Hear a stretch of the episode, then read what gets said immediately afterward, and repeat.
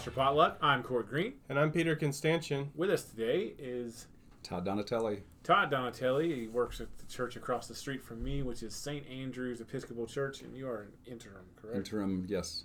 I have to ask though. Okay, so is it St. Andrews or is it St. Andrew Episcopal?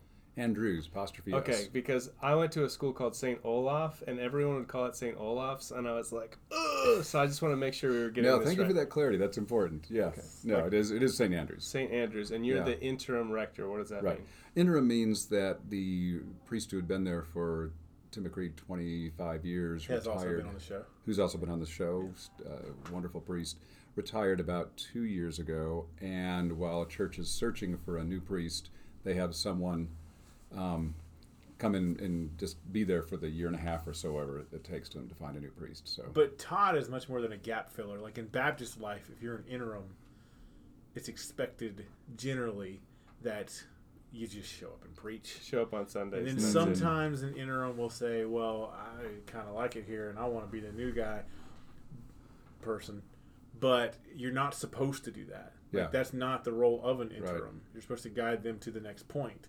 Uh, but but Todd does so much more.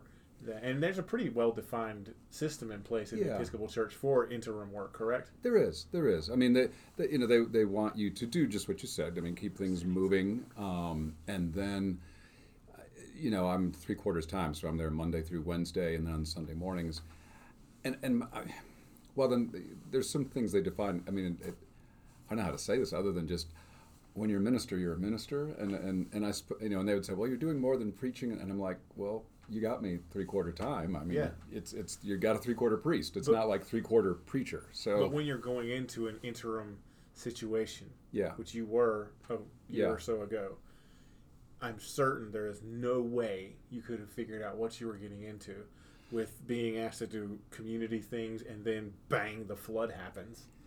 Well, I, you, two two things quick on that. Uh, no, I mean you you, you kind of you don't know the community, so you, you get into it and then you kind of le- learn. And, and of course, during the pandemic, a lot of things that lots of our churches, particularly St. Andrews, which loves their soul is so fed by their fellowship dinners and things, then feeds their community work. And uh, and and and to not have that was really hard because you had a sense of who these people were, but you, you didn't get to be in their life with them. But I also remember um, at the same time it was maybe some days after I was waiting to meet Brandon um, from Morningside, and you, had- Brandon Lazarus, Brandon who will not Lazarus. come on the show. Oh, he's been on one time.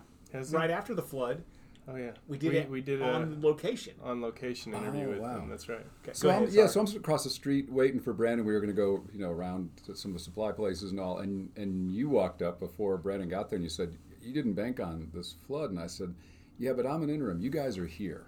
Yeah. So in the one hand, yeah, I, I yes, no, no one know. You know, you don't know what's going to come, and you you roll with it. And and and I got to say, I, St. Andrews is a great community. They they really have tight bonds. They they love each other. They love Haywood County. They love Canton, and so they've they've been just great. And anything I've offered them, they've just uh, they just have such a great life. I know I've appreciated uh, your leadership there and your your church's support during the flood. I, I, I'll I'll never forget. You know, we had our homecoming planned, which is supposed to be basically the week right after the flood, uh, over at Long's. Not a church that was physically affected by the flood, but certainly we were all um, dealing with friends and family who were affected. And you offered to have your church cook for our homecoming. You know, it was something that we were just thinking about canceling because we just didn't have the mental capacity. And you said, "Well, we're a little bit further removed.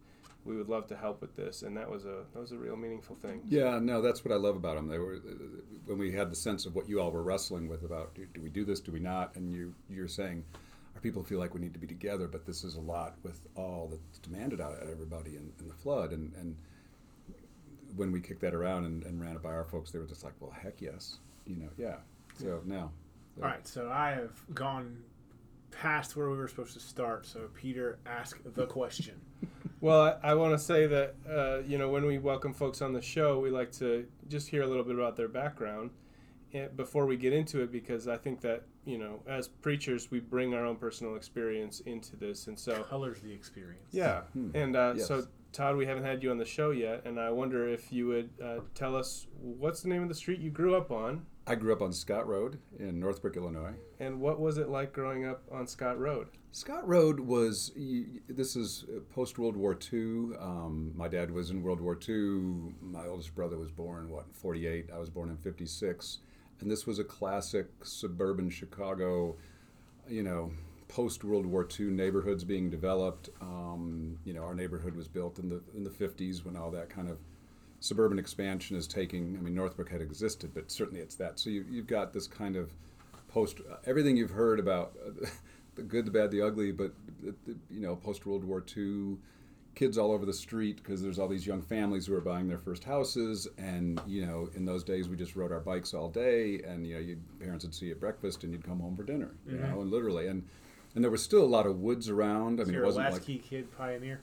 We No, the opposite. The opposite, because Yeah. our doors were never locked. Okay, you know, gotcha. so it's like you'd get out like on a Saturday, and yeah, you just get on your bike, and and who knew what the day was going to behold? And your parents just they didn't worry about you. They figured you'd come home whenever you were hungry, kind of thing. And so, lots of kids, lots of adventures. There were woods on one end of our neighborhood that we, you know, you just had adventures in.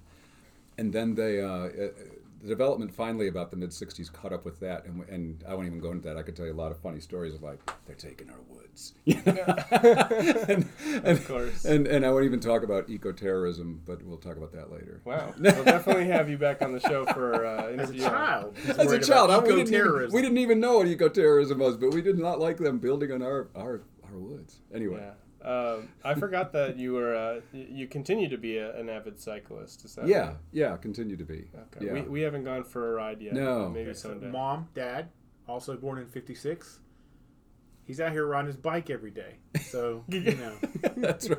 That's right. It can be done. it can be done. It can be done. Um, Todd, do you uh, could you paint us a picture, I guess, um, just briefly about how you came to the ministry and, and Yeah. how that started for you? You know, I, I, I grew up um, again, and it was a time when, when people quote went to church a lot. I mean, most people in our town went to church. There was being an Episcopalian, we were not the majority. Of, you know, there was mostly Presbyterians and a lot of Catholics, and they'd look at us like, "What are you?" You know, but but that was very central in our family life um, and the rhythms of the year and the liturgical year. And the Episcopal Church on the, in the northern part of the country tends to be what we call higher church, if you think of more like Catholic kind of, where the liturgy has lots of symbols and incense and things like that. So as a kid, I was marinated in the liturgical year and marinated in, in all that imagery sensorily and, and had this sense. I've always had this sense of God just being this massive, you know, beyond our description, the mystery of God. I mean, when you when you grow up as a kid with incense, you're getting the message that this hmm. is, you know, there was that book written a long time ago, The Elusive Presence, about you know God's here, but God's just this mystery. Um, and and uh, moved to the South for my last year of high school. Um, that's a, about my dad in business and things like that. And and I remember people saying, "Be careful if you're going to the Bible Belt; they're going to get you." And to make a long story short, that last year and, and into my first year of college, I, I came into some folks who were part of kind of the vestiges of the Jesus movement of the '60s, and got the personal side of God, of Jesus. And it was like, oh, yeah, I get the mystery. And now there's also this personal side of God who, and, and I would say a lot of my ministry has been how is that all true? Mm. How is God as personal as, as you guys sitting right here in the flesh of each of you, and a mystery we can never finally name? Um, and so, you know, I was it was in college when I was I was a journalism major, and I thought I'd like write for magazines. But uh, the more I explored it, and I had a couple of good ministers. One who was a Baptist minister in Athens, Georgia, where I was going to college, and then my priest in, in Atlanta, who were just really helpful in exploring things, and, and both both could handle either side of that equation. I, I was so fortunate that, that they all they were just like. In fact, quick story. I remember going to the Baptist priest. Sorry, Baptist we're not minister, priests. Baptist minister. Forgive me. Um, and saying, you know, I, I want to join the church. And he said, no, you don't. And, uh, and I said, well, what do you mean? He said, look, hang around here. He said, if, if you want to join, then I have to have you baptized as part of our polity. And, and I, I respect your infant baptism, and, and that's really not what you want. You don't want. And, and it was like he wasn't apologizing for who he was as a Baptist, but I appreciated that kind of. He was just like, no, just hang around here. Yeah, You know, I've had that enjoy this. conversation with some, Yeah, not at this church, but at yeah, and, and and again, my Episcopal priest wasn't freaked out about me talking about Jesus. You know, so I was very fortunate, and I think that hunger grew in college, and then. Like a lot of us, you know, did youth led youth groups and things like that, and thought, oh, maybe this would be a cool vocation. So that's kind of. So of I have two things. Number one, I assume Georgia, but just for clarification, where did you move to into the, in the south? Atlanta. Moved Atlanta. to Atlanta. Yeah, and then went to college in Athens. So. UGA. UGA. Go Dogs. Go Dogs Sick 'em. Second thing, Don't even start. he's got a tie-in. He's got two tie-ins really. Yeah. With two weeks ago, Mr. Green, who is not me, the other Reverend Green, uh, coming from Illinois at, in around the same time and getting caught up in the Jesus movement. Mhm. So we, we talked about those things on our show with him. So, And also moving to the south. We need to get the two of you to, to talk to each other about that. yeah. That'd be cool. Well, I think we're going to uh, find out that some of this uh, background is really helpful in, in understanding kind of where you go with our uh, scripture for today. Court, what are we what are we looking at today? We're looking at Mark 15. This is part of our Lenten lunch series in which we ask pastors from the Canton area to take a uh, a very brief uh, verse or set of verses, whatever it might be, and, and preach to us a message um, as we walk with Jesus on his journey to the cross. This year, the theme is the seven last words, and uh, Father Todd was asked to preach on. Well, I'll just let uh, one of the two of you go ahead with those words. Well, I'll I'll read it, and we have elected. I usually read from NRSV, but this time I'll be reading from the CEB, Contemporary English Bible, the Common English. Common Bible. English Bible. And as you can tell from what I just said, I'm not that familiar with it. But I've, I've when Peter reads, it's usually from that, so I like it. But I just don't have one. But I pulled one up, and so we'll begin reading Mark 15, 22 through 34. They brought Jesus to the place called Golgotha, which means skull place. They tried to give him wine mixed with myrrh, but he didn't take it. They crucified him. They divided up his clothes, drawing lots for them to determine who would take what. It was nine in the morning when they crucified him. The notice of the formal charge against him was written The King of the Jews. They crucified two outlaws with him, one on his right and one on his left. People walking by insulted him, shaking their heads and saying, Ha! So you were going to destroy the temple and rebuild it in three days, were you? Save yourself and come down from that cross. In the same way, the chief priests were making fun of him among themselves. Together with the legal experts, he saved others, they said, but he can't save himself. Let the Christ, the King of, the, of Israel, come down from the cross. Then we will see and believe. Even those who had been crucified with Jesus insulted him. From noon until three in the afternoon, the whole earth was dark. At three, Jesus cried out with a loud shout, Eloi, Eloi, lama sabachthani, which means, My God, my God, why have you left me? Thus ends the reading. Uh, Eloi, Eloi, lama sabachthani. How would you say it, Todd? Oh, you had to. I would have said something like Eloi, Eloi, lama sabachthani. Well, none of us know if No. it's right, and even the best Greek scholars would have to admit that they that we really don't know. But I did Well, Google it's it, not and, Greek. and all the different ones I looked on Google were saying it differently. I thought, well, I'm I'm okay. yeah, Yeah. yeah. Let's start off just uh, by talking about the choice of translations. Um, you, you decided, and I don't think CEB is your typical translation either, Todd. But tell us what, what this meant to you and how helpful it was. No, uh, but, you know, um, people, you're, those who are listening know that there's this Wednesday group of clergy that get together each week to look at the lectionary, and Peter and some of the others, Jocelyn, uh, often read from the CEB, and I appreciate how it, as you defined it, it works to be very true to the language while putting it in language we're we're familiar with. So um, as I was looking for this and and you know being asked to talk about those words, why have you forsaken me? I looked at the CEB and when it said, "Why have you left me?" I thought, "Ooh, I, I know that forsaken." As I've joked in the sermon, that's my grandparents' word. But this, I know what it means to be left. And when I looked at the translation and the, in the original language, as, as you all said, it really does mean depart from, you know, leave behind. And so for Jesus to say, "Why have you left me?" It felt very poignant, and that's why the CEB. I thought I want to I want to read that. left, departed from, abandoned, forsaken. These are, well, certainly one of or more of these words will really um, uh, hit close to home for many of us. I mean, so many people have experienced um, some kind of abandonment or betrayal, or at least struggle with those kind of feelings. I I wonder how many of us are comfortable attributing that word to God, though.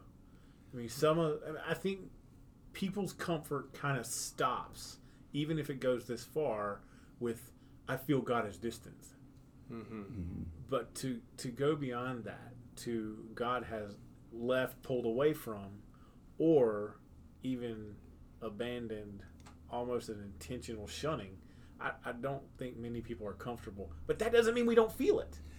Exactly. No, that's why the left really stuck for me because Forsaken has kind of a, but but left has a physical, tangible, no, and, and as you say, we we we feel it when we're brave enough to admit it. Yeah. I'm going to jump forward a little bit because I feel like this is where the conversation's headed. We're going to we'll move back and talk about different the different gospels and maybe what what we can value from each one, or maybe you want to incorporate that. But um, it seems to me that you know one of the things that you said in your sermon is that Jesus experienced betrayal, abuse, doubt, and wrestling with God. And and as I heard you describe your faith story. I, I heard the this this balancing that you had to do or, or reckoning I don't know between this mysterious presence of God that's that's very almost inhuman um, can't couldn't possibly be human because God is so expansive as to how could you fit that in, in a human this real human personal relationship that we can have with a God who sometimes feels that expansive. Yeah, and tell me, tell me, like you know, wh- what that was Yeah. like for you and how you brought that together for this sermon. You know, I mean, it, it, one thing that just came to my mind is Paul's thing. You know, who can comprehend the height and depth and breadth of God? That that expansive, mysterious reality there's God. Who who who, uh, you know. Yeah, I, I want to have that sense that, that God is is not just something finite that I can put on my table, or you know. And as you say, then then there's the tangible personal Jesus. And I don't know, Peter, that I have an answer other than, um, I mean, as I kind of joked, we say God's fully divine and fully human, and, and we say yes, because it's, as you said, it's kind of you're bouncing back and forth. I mean, sometimes in the presence of other people in a, in a liturgy, walking in these mountains, you mean you have a sense that I'm just saturated in God right now. And then you have some of these really painful experiences of life where you just kind of feel like again it's it's just it's more of a body thing of just feeling absent and empty and like well there's nothing here. And if i shouted i'm not sure anyone would hear. And i don't, I don't know how to do other than describe it. And and um, what i don't know what to really to compare it with. And it's i guess i've lived long enough not to give up on it not to give up on This is the first time that I've been in a conversation wherein the topic of suffering and pain leads us to the topic of Christology. Hmm. It's never happened in my life before. Hmm. So, uh, how, how we get from Jesus' suffering and potentially feels abandoned, maybe, I'm sure we'll continue talking about that, to how human or how God is Jesus, we probably should consider more often. Yeah, well, and I think Todd in his sermon challenged us, and I want to ask you about this to, to really wrestle with some of the implications of a Jesus who is fully human, and Which is uh, right up my alley. Yeah, Yeah. Well, no, yeah, again, yeah. I mean, i what's that phrase? Uh, maybe still teaching in seminaries. Um, I'm joking. I'm a little older than these guys. Um, you know what? What he didn't. what Christ did not assume, Assume he didn't He did not redeem. redeem. Yeah. that's I think Athanasius. I maybe, think that's, or- that sounds good. I'll trust you on that one. Okay, But it- yeah, but it's one of those yeah kind of chunky phrases. But what does that mean? Yeah, it, to me, what it means is that if, if there's any place that Jesus took a shortcut, any place that Jesus didn't have to feel as deeply as we did, then then he really isn't who we think he is. Yeah, He really hasn't redeemed our lives. I'm glad that you mentioned shortcuts because otherwise I was going to have to, and, and I don't want to be the one to bring that up. But I think if if our Christology gets too high, and we think too much about the godness of Christ, that is a shortcut. Yeah. Because if if if Christ did not, if Christ is just way up here, and I'm putting my hand over my head, dear listener, like for instance, John's Jesus usually is, although John also gives us some of the most human moments of Jesus, then what does that do for me? You mm. haven't lived my life. That Jesus Yeah. hasn't Yeah. experienced humanity as we all must. What does it do for you in that moment where you're feeling the crushing weight of like being a frail, fragile, finite human? What does it do for me to not have an understanding of God being right here with me? Yeah, it Yeah. it Yeah. it almost echoes Jesus' statement on the cross. It makes you feel like, well, you don't know what this is like. Mm, You're not with me. I am abandoned. mm, Yeah. And so I, I love Mark's Jesus. In fact, Mark's my favorite gospel. I've, I've said that on this program before. But I love Mark's Jesus because his Jesus is the most, is described the most humanly. Yeah. I'm not saying there were four different Jesuses. No. I'm sure the r- listener is smart enough to understand that. But he is one that struggles. He is one that doesn't always have the foreknowledge. He is one who you could honestly believe in the garden is not 100% sure that there's going to be a cross and Judas is going to kiss him, etc. And so this is a Jesus that is down for the struggle. He, he knows what it's like to walk in our shoes. And And, so, and Todd, that's uh, the distinction between how Jesus is portrayed in the different gospels is something you actually brought up in your sermon. Yeah, I you know I, I, I will I confess I was googling uh, I guess this phrase and it and it popped up this phrase with Fred Craddock who the Methodists know from when he used to be the professor in Candler Seminary I know him well. and he's yeah a, a, a- a great thinker and his reminding us that there are different understandings of the cross with the different writers and I don't know if you want to go into each of those but but you know I mean Paul Well, yeah. What what is Yeah. it that stands out for you, and why is it important to why it's important these? is because I guess it's almost like why we have four gospels. I Yeah. mean, how could we can you know, as John says at the end of the gospel, if we wrote everything, the world wouldn't contain the books. How could we try to convey? And so, um, to have the different perspectives is is helps us understand the again the depth and breadth to some degree as much as we ever could. And so, I, yeah, I want the human Jesus because some days there's days where I need that person who just is is agitated like I am, you know, and wants to throw a damn table. Excuse my French. It was a- I, I've used French on this lane. throw this throw a dog on table. We use Um, Greek on this. That's on right, this. Greek and French, and, and you know, and and to know that Jesus feels that. Um, you know, I remember. Um, well, I, a spiritual conversationalist I had when I was living in another state, and and was talking about something the church had done to a, a fellow clergy person, and and had really done them in. And I was really struggling with it, and, and they said, go to your prayer chamber, which meant, you know, whether you're on your bike ride or your woods or wherever at home, whatever, and ask Jesus what it was like, and, and he used the S word, but, you know, to get done in by the church. Mm.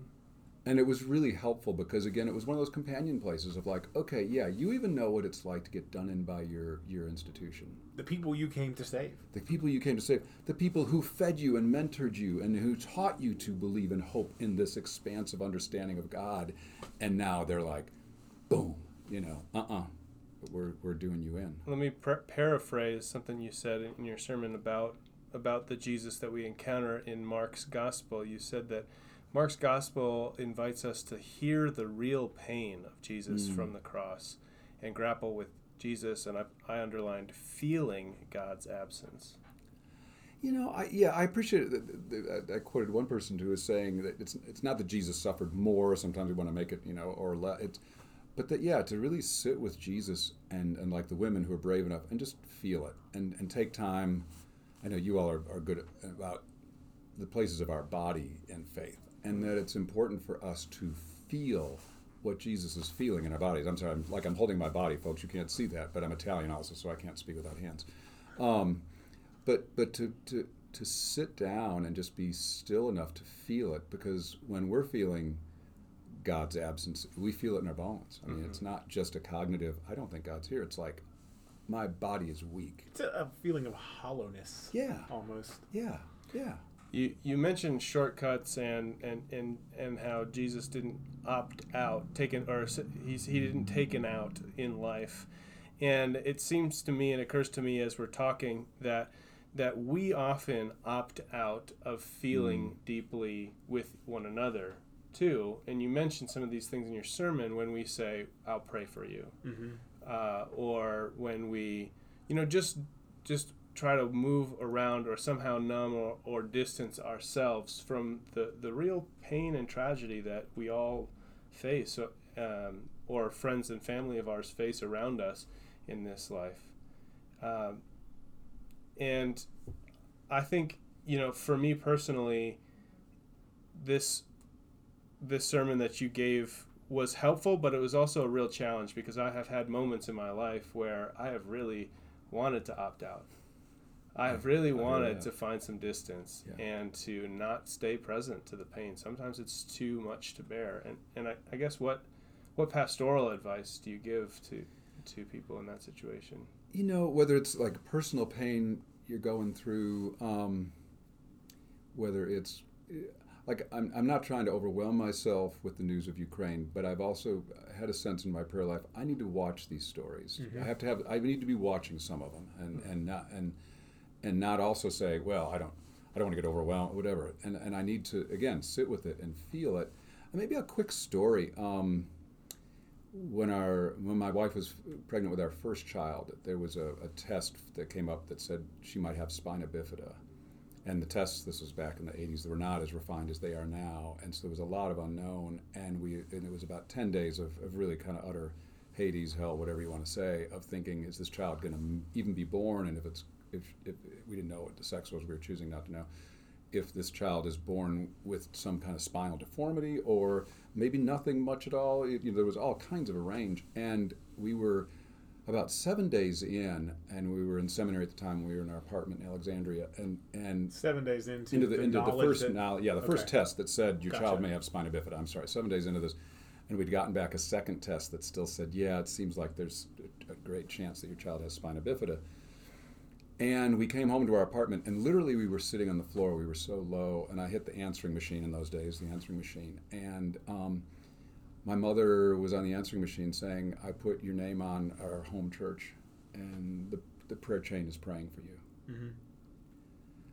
And we just kind of, we just cried, but we felt enveloped at the mm-hmm. same time. Mm-hmm. And so, you know, the pastoral advice is when I'm facing this stuff, what we needed was people who were brave enough to sit with us in that space. Um, and um, boy, this sounds so. what's it sounds so simple, you know, the show up stuff, but just to keep, to the degree you can.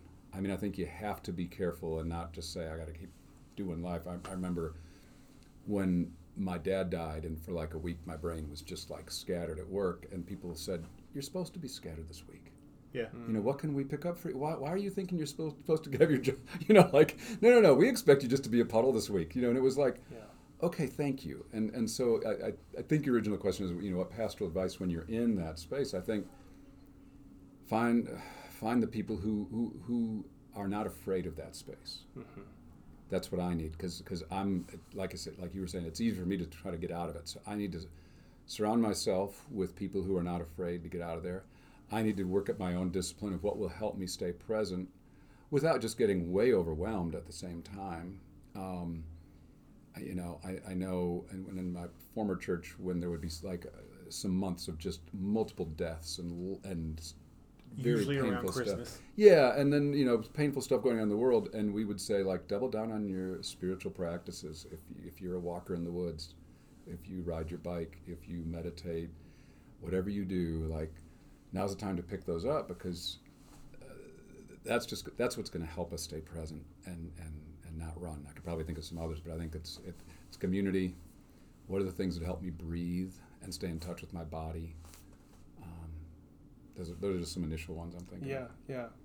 yeah for me, it was uh, my wife's cancer last year, and uh, and I think looking back at, at that whole experience, uh, I am surprised and a little bit uh, upset with myself that I continued to work as much as I did. like, I feel like that would have been a great opportunity for me to say, I need somebody to fill this pulpit for me for the next three months. Yeah. You know, Yeah. and, and and my congregation would have totally understood that. Right. And I still kept going, and and and so I'm hearing this loud and clear. I think louder and clearer now than in the moment Sure. because I actually do remember you. Uh, you know this this lectionary group is is a is a is a small group for me in, in every sense that a small group can be for, for people in the church. That it's it's it's both w- way, a way that we prepare for preaching on Sunday but it's also a, a spiritual community. And and uh, I remember you giving me this advice Todd which you used again in your sermon stay present to the pain. And um, and you know i think at the time i was like well i can't you know. Yeah. but now looking back i see i i didn't want to.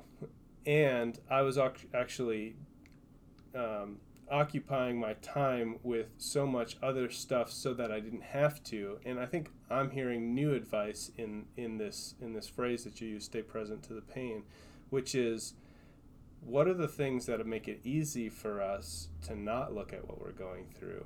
Can we do less of those things? Hmm. Uh, I mean, I hear you on the stay busy stuff. Yeah, right. Like, and, and, and especially if you're a minister, it's a real. I'm doing God's work, so I'll just stay busy Yep. with God's work. Yep. You know. Yeah, yeah. Been there. I know that one. Yeah. Well, it's not always that. Sometimes when we're going through these painful moments, we just crave something normal. Yeah. Yeah. And if work is normal, Mhm. then it can be therapeutic. It's not always an escape. But if we get to the point where we are not experiencing our own true lives, then it can be toxic. So there's a balancing act there. Well, yeah, and I remember working with a group of folks that we had this kind of understanding, particularly if we were in some painful part of like, if you see me acting a little weird, you have permission to tell me. Like, if you see me like showing up at the office, you know, 20 hours a day or whatever, some you know, to exaggerate, I've given you permission when that moment comes to say, "What you doing?" You know, and it was great to have a community where we trust each other enough to say that because yeah, in the moment, and I mean, and, and, and obviously you guys know this. There's there's a balance to it. I mean, our bodies have a system where if we get too overwhelmed, we pass out. You know, and the body says that's all you can take, and I, and so I think that's that's why we have therapists. That's why we have clergy friends um, who who sometimes we're the ones getting to say to folks, uh, you know, can you give yourself some space? And sometimes we're the ones who people look at us and say, can you give yourself some space? Because Yeah. it's, it's hard. I mean, because the pain is who likes pain?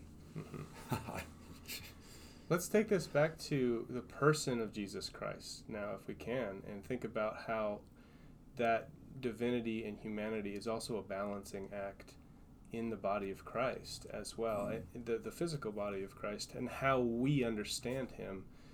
I wonder if that can inform us at all about how we can walk on this path. So I'll use a, an assignment that I was given on day one of my. I think it was both Old and New Testament. No, it was just New Testament. 101 in undergrad. hmm Um, it was actually my first ever theological writing assignment that was given, and that was to take that phrase that Please, Jesus please used. tell me you saved a copy. We'd love to read it. Uh, honestly, even though I was in college, I think my mom put it on the refrigerator. It's got to Oh. be somewhere. It was really short. It was like a I'm write a paragraph about this. Anyway, so look at that phrase the, that everyone knows. My God, my God, why have you forsaken me? Uttered by Jesus on the cross, and then says Professor Philip A. Rolnick. Read Psalm 22, which starts the same way. My God, my God, why have you forsaken me, left me, abandoned me, whatever. And however, the psalmist then goes on this description of this spiritual journey and, and shift in understanding and comes to the conclusion that God has not in fact left, that there is hope on the horizon, even though it feels like God has left. And I use that this and, and that did shape reshape my understanding of why Jesus may have chosen that phrase word for word from the psalm, which with which Jesus was probably aware, as a way of recalling the psalmist's hope. So I'm here, I need help. God, why have you have you forsaken me? Is kind of like, you know, if there's some song that that makes you happy that you might sing in a time when you felt unhappy, Hmm.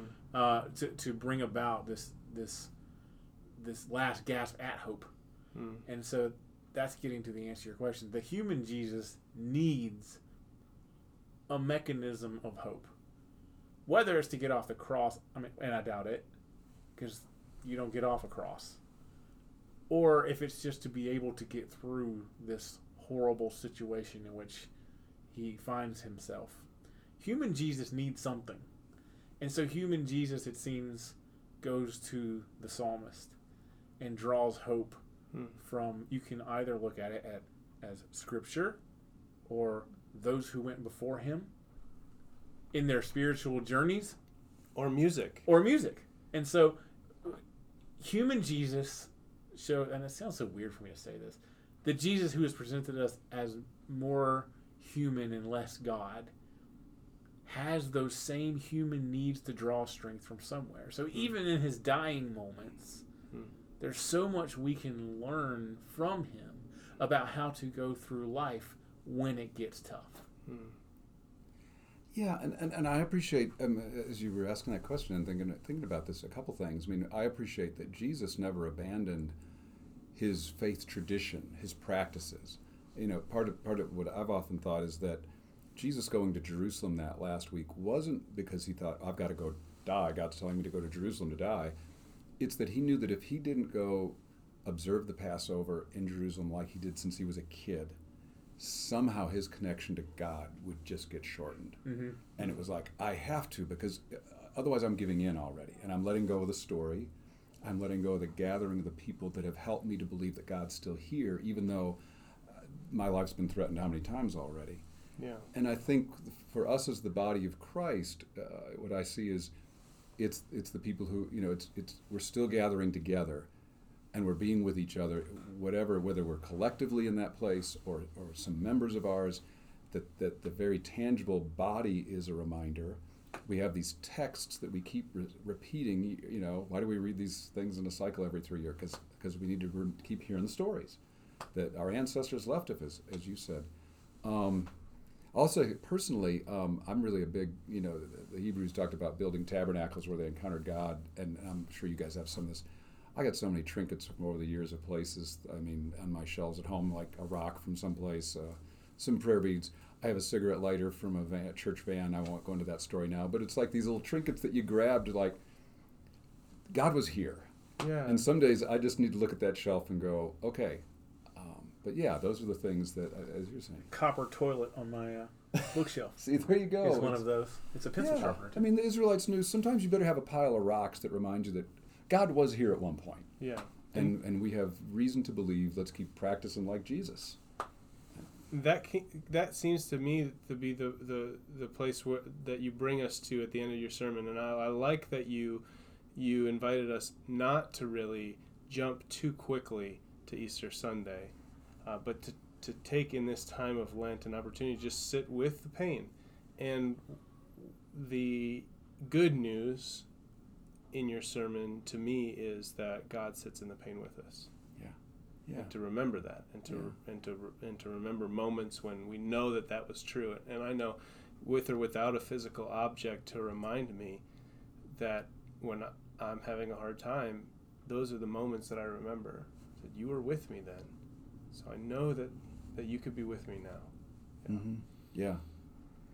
No, because as you were saying that, I was thinking. I, I remember having conversations with my organist at my prior church about we don't get to have filters uh, that keep out the pain and bring the joy, which is part of what I was saying. Is to the degree we stay present with the pain, then when that new life comes, we've really created a space for it, and we've made room for that to say, okay, and and and it doesn't push away all that prior experience by any means, or or it's still present reality for us, but it's like by keeping ourselves open, this is almost like uh, my New Age friends, keeping the chakras open, if you will, but by keeping our bodies, hearts, and souls open, then when that new life is coming, we're catching the new life too, to the same degree.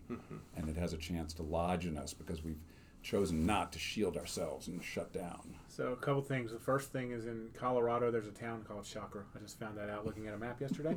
Second, um, parenting story.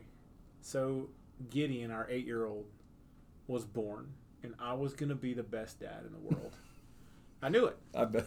Uh, and it's not because I just thought I came naturally to it. It was because I was going to work really, really hard at it. And so I did my best.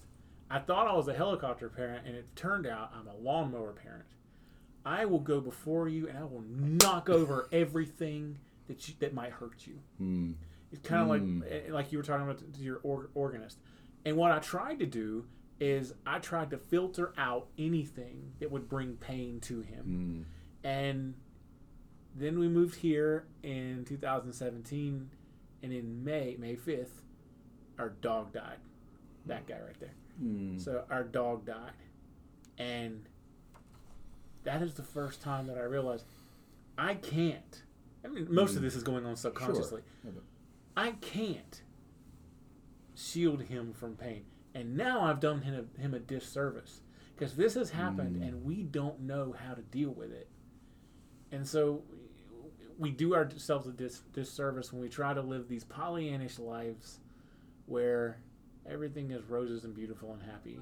Hmm. And when we try to convince ourselves, and whatever you show to the outside world, who cares? But when we try to convince ourselves that things are wonderful and great, when it, that's not what life is.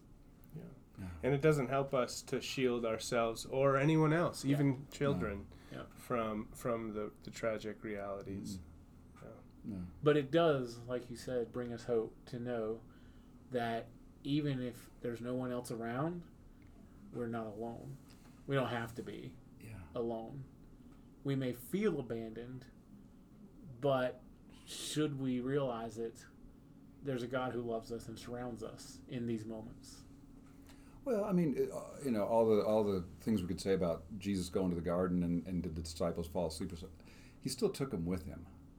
It was like, I, st- I still need you all. And, and that was part of maybe his frustration, like, can't you please stay awake? I really need you. Yeah. But, but he, yeah, he didn't just go off and I'm Jesus and I'm going to face this and I'm going to, it's like, I'm scared. You know, it's kind of like Dr. King. Uh, longevity has its place. I'd like to live. I'm, I, I will do that. And Jesus, I think the same way. I need these people around me.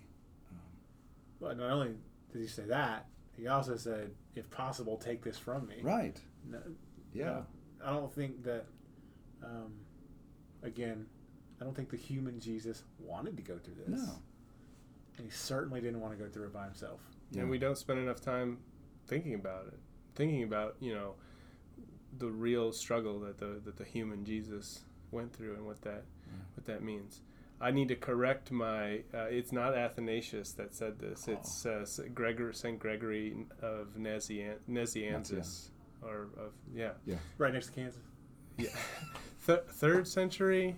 Uh, one of the Cappadocians. Cappadocians, Yeah. Yeah. Uh, and the and Boy, our listeners are fascinated right now. That's y'all. you, right. can, you can go Google it. Good luck on Google- spelling yeah, Nazianzus. The Cappadocian fathers, go check that out.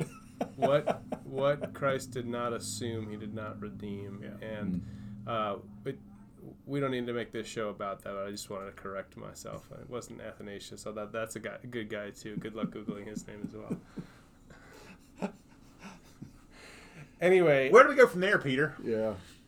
I, I feel like we've had a really a, a good interview, and I, I'm not sure that there's anything more to say. But Well, I'd except to say thank you to you guys for, for going into this place. And, and you know, yeah, I, you know, folks don't know, it wasn't like I signed up for My God, My God, why have you forsaken me? We, we filled out our names on the calendar and then we what came we up got with the you phrases. sign. No, and then the phrases came out and I'm like, okay. Good, I But, get but the at the same Eloi one. time, but yeah, at the same time, it was like, okay, is this real or not? And, and, and Yeah. what you guys are doing is you're giving people space to go there because even as we're talking, my body feels more relaxed because it's like freedom. And, and all the stuff we do to contort ourselves, to, to shield ourselves, I just think of like grotesque figures, you know, and we're doing all this stuff to contort no pain.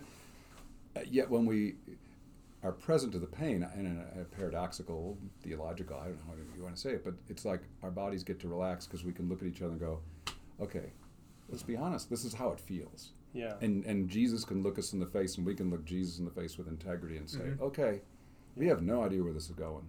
Yeah. But we know we're here. And, and I don't know about either of you in, in, in experiences that you have, but if I if I could reflect again about uh, Emily's cancer experience, there was a, a simplicity and a peace when we had finally come to terms with the fact that this is this is what it is, this is the diagnosis, this is what the treatment plan is. Our lives became completely simple. You know, it was a two week schedule, and we just, you know, rinse and repeat. Yeah. It was a terrible and painful and, Mhm. and difficult period of time. But in many ways, while she was going through chemotherapy, that was easier for us than the unknown time beforehand or afterwards, where instead of being present to pain, we had to be present to anxiety or fear. Those are much more difficult things to want to stay present to. Um, so I, I do think that there's a lot of uh, truth in, in this in, in this staying present to pain and also remembering that, that if we don't have a lot of pain to be present for in this current moment in our lives, then what we need to be doing is praising God for that and saying thank thank you because it won't be that way forever. And offering ourselves to those who need someone to sit with them in their pain Yeah. and be present Yeah. with them. There's a, a in one of our evening prayer services in the Episcopal Prayer Book. There's a prayer that says, "Shield the joyous and comfort the afflicted." You Mm. know, and it, it, it catches that shield the joyous. Like if it's a good pl- man, let it. You know, yeah. Let- let when we're in that Yeah. chapter, shield him for a while. You know, like yeah, let that be true too. Yeah. En- enjoy that. Yeah, yeah. All right, I think we've spoken a lot. I didn't think we were going to be going in this direction because I missed the sermon. Um, but I appreciate this conversation and being able to see the crucifixion in a new light, and especially uh, the words that Jesus uses on the cross in a new way. So thank you guys for talking. For Pastor Potluck, I'm Court Green. And I'm Peter Constantian. Joining us today has been Todd Donatelli, our good friend from across the street from this office. Thank y'all very much, and have a wonderful whatever day you listen to this. We'll see you next week.